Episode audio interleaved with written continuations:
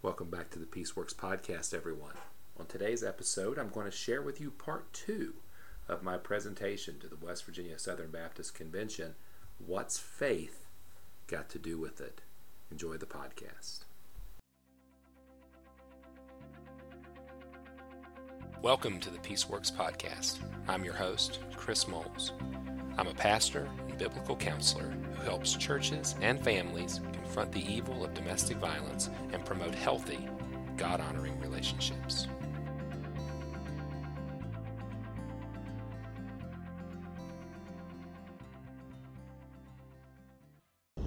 There is nothing that I can see within Scripture that would permit an individual who has power, whether through the creative order, being bigger, stronger, faster, which is typically men, societal influence, again, typically men, because it's a man's world. I'm sorry, it is. That, that, that point is hard for a lot of us to swallow because many of us as men, anytime you're in the majority culture and the minority culture starts to gain ground, it doesn't seem like a benefit, it seems like an attack.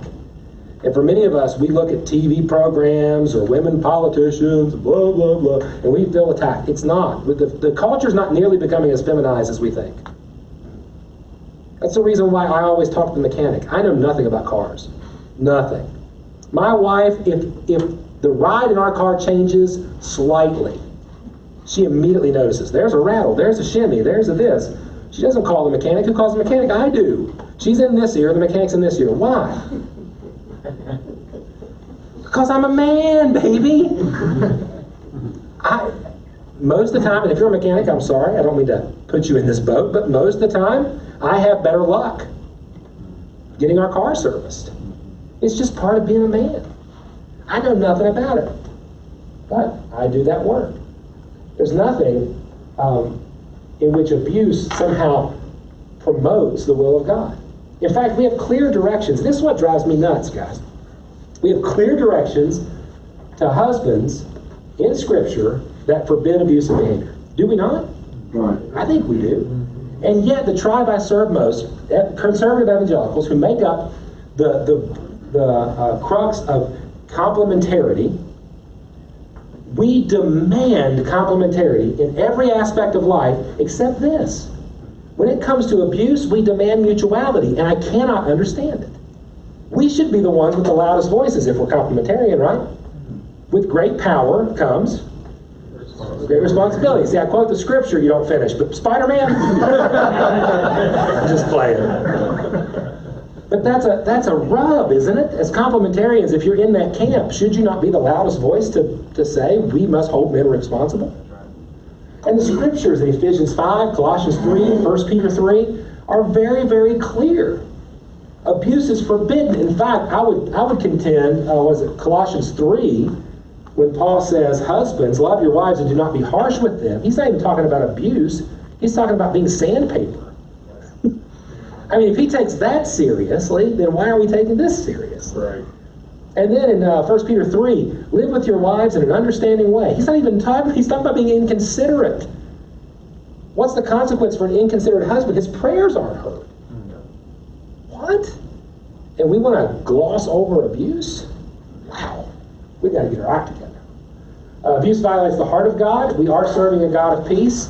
Uh, I firmly believe that God expects the Christian marriage to mimic Christ in the church, the way He treats His church, the way the church responds uh, to her groom. And there is no room for this power over nonsense in that dynamic. Uh, peace should be our MO. This is why I love, um, Tony alluded to the sword uh, in his presentation, uh, Romans 13. My favorite part of Romans 13 is Romans 12.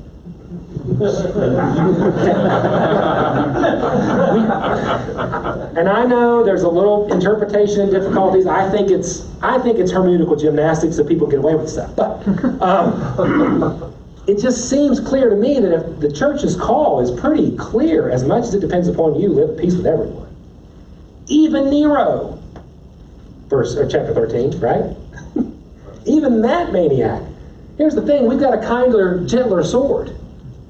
Still the kingdom of the world, but I would much rather deal with Tony in the kingdom of the world, right, than Nero. Hello. But our obligation doesn't change. We're people of peace, called to peace. preserved for peace, given a mission of peace to represent the Prince of Peace. Why is it important? Well, not only does it grant us or give us an overview of our worldview, it helps us inform our diagnosis. And this is what I was alluding to with what's the real problem. See, the scriptures and our faith help us identify the problem. And this is the area where I just think we need some more nuance and more discussion because those five areas that I'm finding in the church are not the problem. There's some truth in the justice aspect, right? There's some truth in the marriage aspect because of the context. But we're really missing the problem. Again, Tony called us to understand and, and be ready for the depravity. We still believe in depravity, right? Mm-hmm. Yeah. Yeah. So we know what the problem is. We live in a fallen world. And fallen people do fallen things. And there is guilt that is good. I tell these guys, the guys this all the time because the guys are like, I feel so guilty. I'm like, you should. You've done bad things. right? Do you know who usually carries the guilt in these situations? The victim. And we haven't done a good job of delineating between guilt and shame. And understanding that you don't bear the guilt of someone else's sin, even though you do bear the shame sometimes. Yeah. We've got to get, all I'm saying is we've got to get better at understanding the problem. Because if we don't understand the problem, we'll offer the wrong solution. Yeah. And typically, we've been offering marriage focused solutions to non marital problems. We've been offering sexually based solutions to non sexual problems. To Tony's point that sexual assault is not about sex. In fact, I don't even like to use the word sexual, we just don't know how else to describe it. Rapacious behavior is about power and control, not about sex. All right? But we tend to throw uh, sexual language at it, such as, well, he's got a sexual addiction. No. He's got a wicked heart problem that's behaving wickedly. All right? Oh, this is a marriage problem. No, power is being abused. Jesus is being mocked. And pride is what God opposes, correct? So I think it's a kindness to look at a perpetrator of any kind and say, you have got to turn. Because you are fighting toe to toe with God. He will not stand for this, right? Uh, tells us the causes and contributors to the problem so we know where it comes from. The expectations of adherence and the consequences. I love this. The Bible gives us clear responses to perpetrators through church discipline. Sure, Matthew 18 can be part of that. But so can Paul's admonition to admi- immediately excommunicate somebody for sexual violence, sexual misconduct. Could be the admonition to Titus to warn a divisive person twice and have nothing to do with them. We've got to have a broader view of church discipline, and we should exercise it. And then it gives us solutions to a problem, like repentance. I often talk to my guys about initial repentance and evidentiary repentance. Initial repentance is that moment, what we tend to do in the church. And I hate to keep throwing the church under the bus, but we've just got it wrong so much. And I am, I'm not talking just to you, I'm talking to me. Uh, if you do get a chance to read a book, buy the book, buy two. Uh, there's a story in there of how I got it wrong early on before I got involved in the work. And one of the things that we've done is an abuser will appear contrite. And rather than gauging godly sorrow versus worldly sorrow, remember godly sorrow, what's what earnestness, what indignation, what seeking of justice. Instead of really putting people to the test, we go, man, he's really contrite. We should get back together. You should really forgive him. Oh. Rather than letting repentance be proven. Again, Tony alluded to it. I love to use Ephesians 4. When's a liar no longer a liar? It's when he's a truther. It's not when he stops lying, when he's known as a truther. Hmm. When's a thief no longer a thief? Not when he stops stealing, but when he's known as a generous person. When's an angry person no longer an angry person? When he's known as kind, compassionate, forgiving. When is a sexually promiscuous person no longer sexually permissive? When they're known as trustworthy with other people. Repentance takes time. It's initial, yeah. And we want to believe the best, but we've got to see the fruit. Make sense? Mm-hmm. Right. Okay. Yay! It's getting louder every time. so either I'm programming you well or you're agreeing. One of the two. We're going to suggest that abuse in all its form is sin. This is where I would explain this to a group of unbelievers talking about the significance of missing the mark, but we really have to call sin sin. And I would say not cheapen it, which is something we've done. When we say not only is abuse a sin, it's a crime. What we're saying indirectly is that criminal activity is worse than sin. Are we not? I got a ticket a few weeks ago for missing a stop sign in Jackson, Ohio. Didn't even see it. Criminal. It wasn't sinful. It was a mistake. Hello? No? Yes, please agree with me on that one. The officer was wrong. The officer was wrong. Okay. We have to take sin seriously. And in this in this case, sexual abuse, domestic violence, we haven't been. We've been minimizing it. We've been investigating it. We've been assuming. I once had a pastor to me, say to me, Chris, how can you just assume that he's an abuser? And my response was, why are you just assuming that she's lying? We're all coming into this with assumptions. I just happen to have history, experience, and truth on my side. You know, I've dealt with two false accusations in all the time I've been doing this work 12, 13 years. Both of them were resolved within 10 days. I'm not saying that's every case. I'm just saying it is really hard to lie about this stuff long term. So I tend to believe people when they tell me. Now, granted, that same advocate that Tony quoted told me years ago, she said, everybody's lying to you. right? And you're not getting the whole truth from anybody. Right? And I've often had pastors say to me, well, you can't be always be picking her side, never his side. And I said, how about we pick God's side? Right? right? Let's come down on the side of Scripture and then invite them to come to that point. It just so happens that the victims seem to come there a lot quicker when we get on God's side. All right, Jesus refers to the pervasive nature of missing the mark by comparing and contrasting good and evil with the fruit and root of a tree. This is kind of the, the model that I use with the guys. No good tree bears bad fruit. I often say my grandparents had an apple tree in their backyard. I knew it was an apple tree because. I know, dead giveaway, right? If Mama made a pie, it was an apple pie.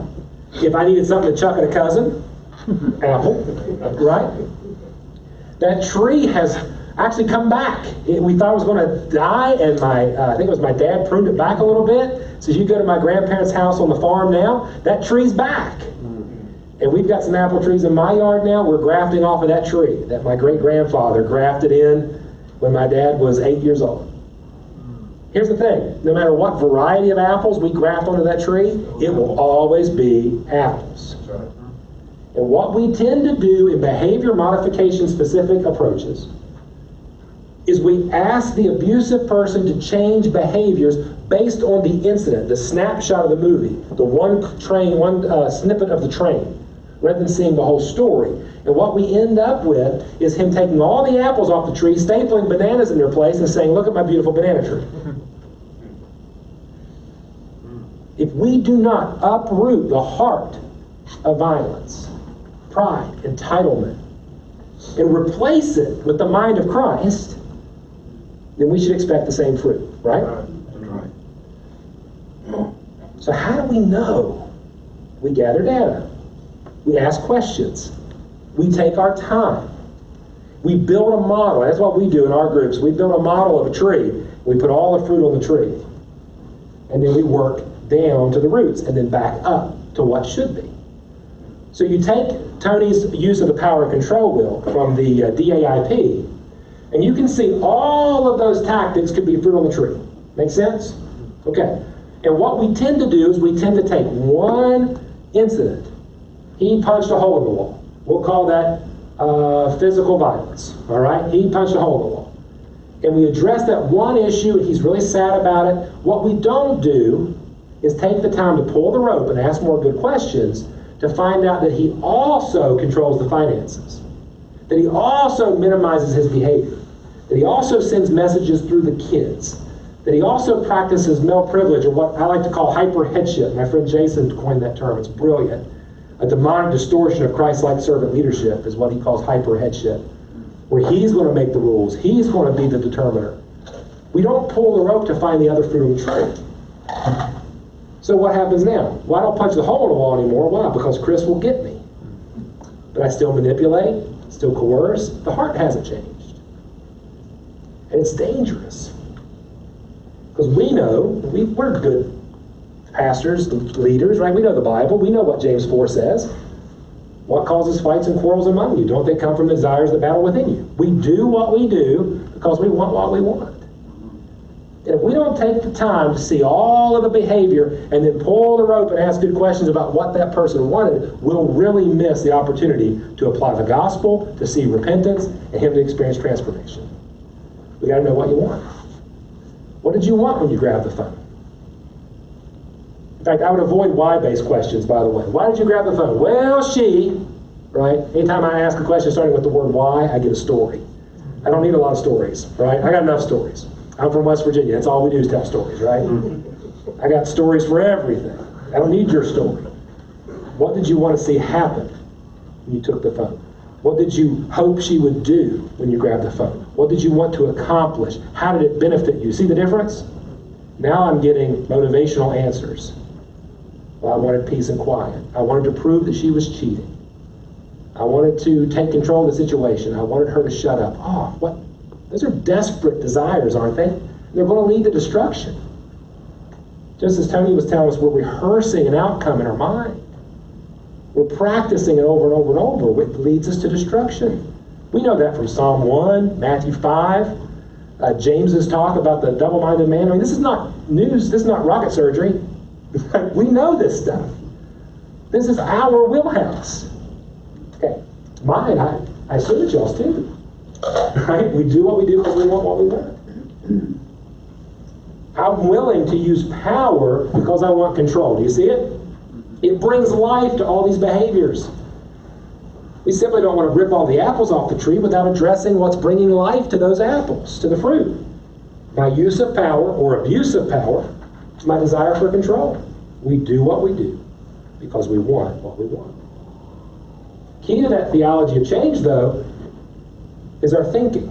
Is it not? Because we do what we do because we want what we want, and we want what we want because we think what we think. I have guys, I've dealt with so many men over the years, and one of my favorite questions uh, is so tell me what you believe. Most men can't articulate it. They start giving you political ideology, right? They'll talk about abortion or the death penalty or war or something. No, no, what's happening in your heart? You know, because for most of us, each belief, each brick in our worldview, we've carefully placed in a wall, and then we've turned our back to it for the rest of our lives and defended it. Don't take a brick out of my wall, and we've never turned around to ask if that should be there in the first place. Right? We've got to take guys to the place, perpetrators, to the point where we're evaluating their thinking. Isn't that Paul's suggestion throughout his epistles? I love the Philippians 4 idea. Finally, brothers and sisters, whatever's true, noble, right, pure, on and on and on and on and on, and good doctrine, whatever I've taught you, put into practice. And what will happen? The God of peace will be with you. Don't you love that passage that if you commit to prayer, like there are things in the world that are just driving you nuts, but you commit to prayer and gratitude, the peace of God will be with you. You change the way you think, the very God of peace will be with you. Right? We have way too many people who claim to be believers who are walking in violence, who are walking in destruction, don't know the God of peace. Well, it's no wonder because their whole world revolves around themselves. If you look at the great commandment, love uh, the Lord your God with everything you got, love your neighbor as yourself. I think there's two commandments there, don't get me started. Uh, but there are three, three active participants. Paul says we shouldn't think of ourselves more highly than, than we ought. We should have some view of ourselves. It just isn't God. And many of the men we're dealing with, they are number one. God serves them, and others are to be used by them. And that has to be broken. God must be sovereign. This is what breaks my heart about so many of the men I work with from reformed backgrounds who claim to love the doctrines of grace and deny the very sovereignty of God by controlling everything. Right? Well, God's not sovereign, you are. And you're doing a horrible job at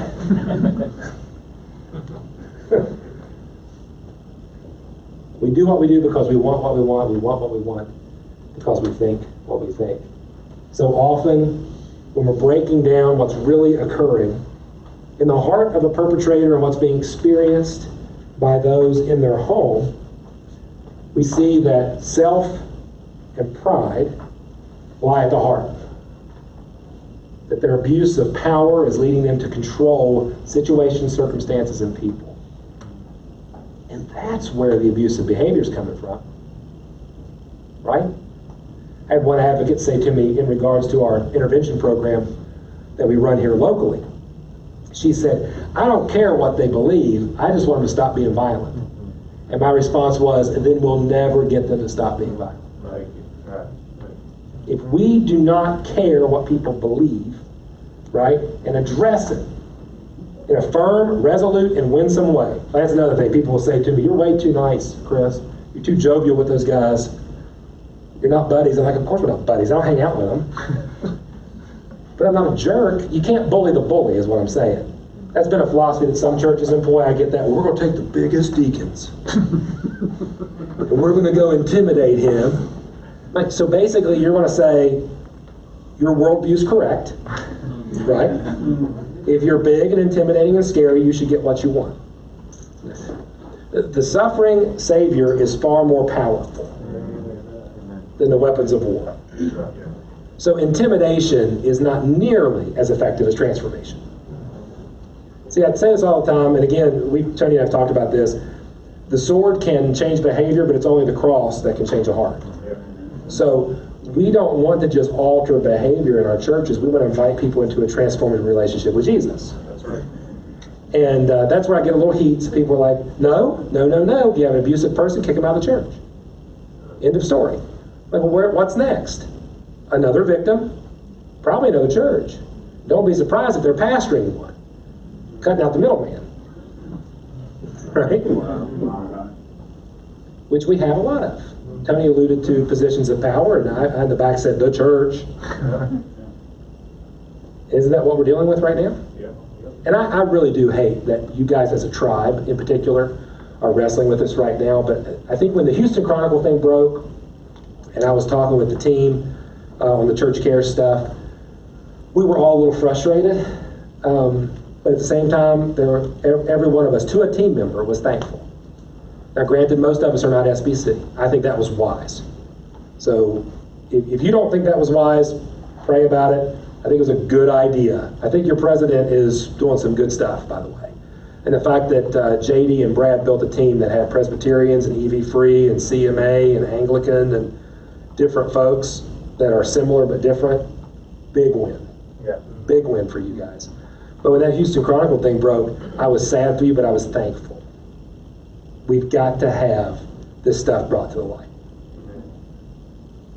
And we have to deal with it and wrestle with it. And so my prayer for the SBC, as big of an animal as you guys are in the evangelical world, that you guys will begin to set the standard now, moving forward.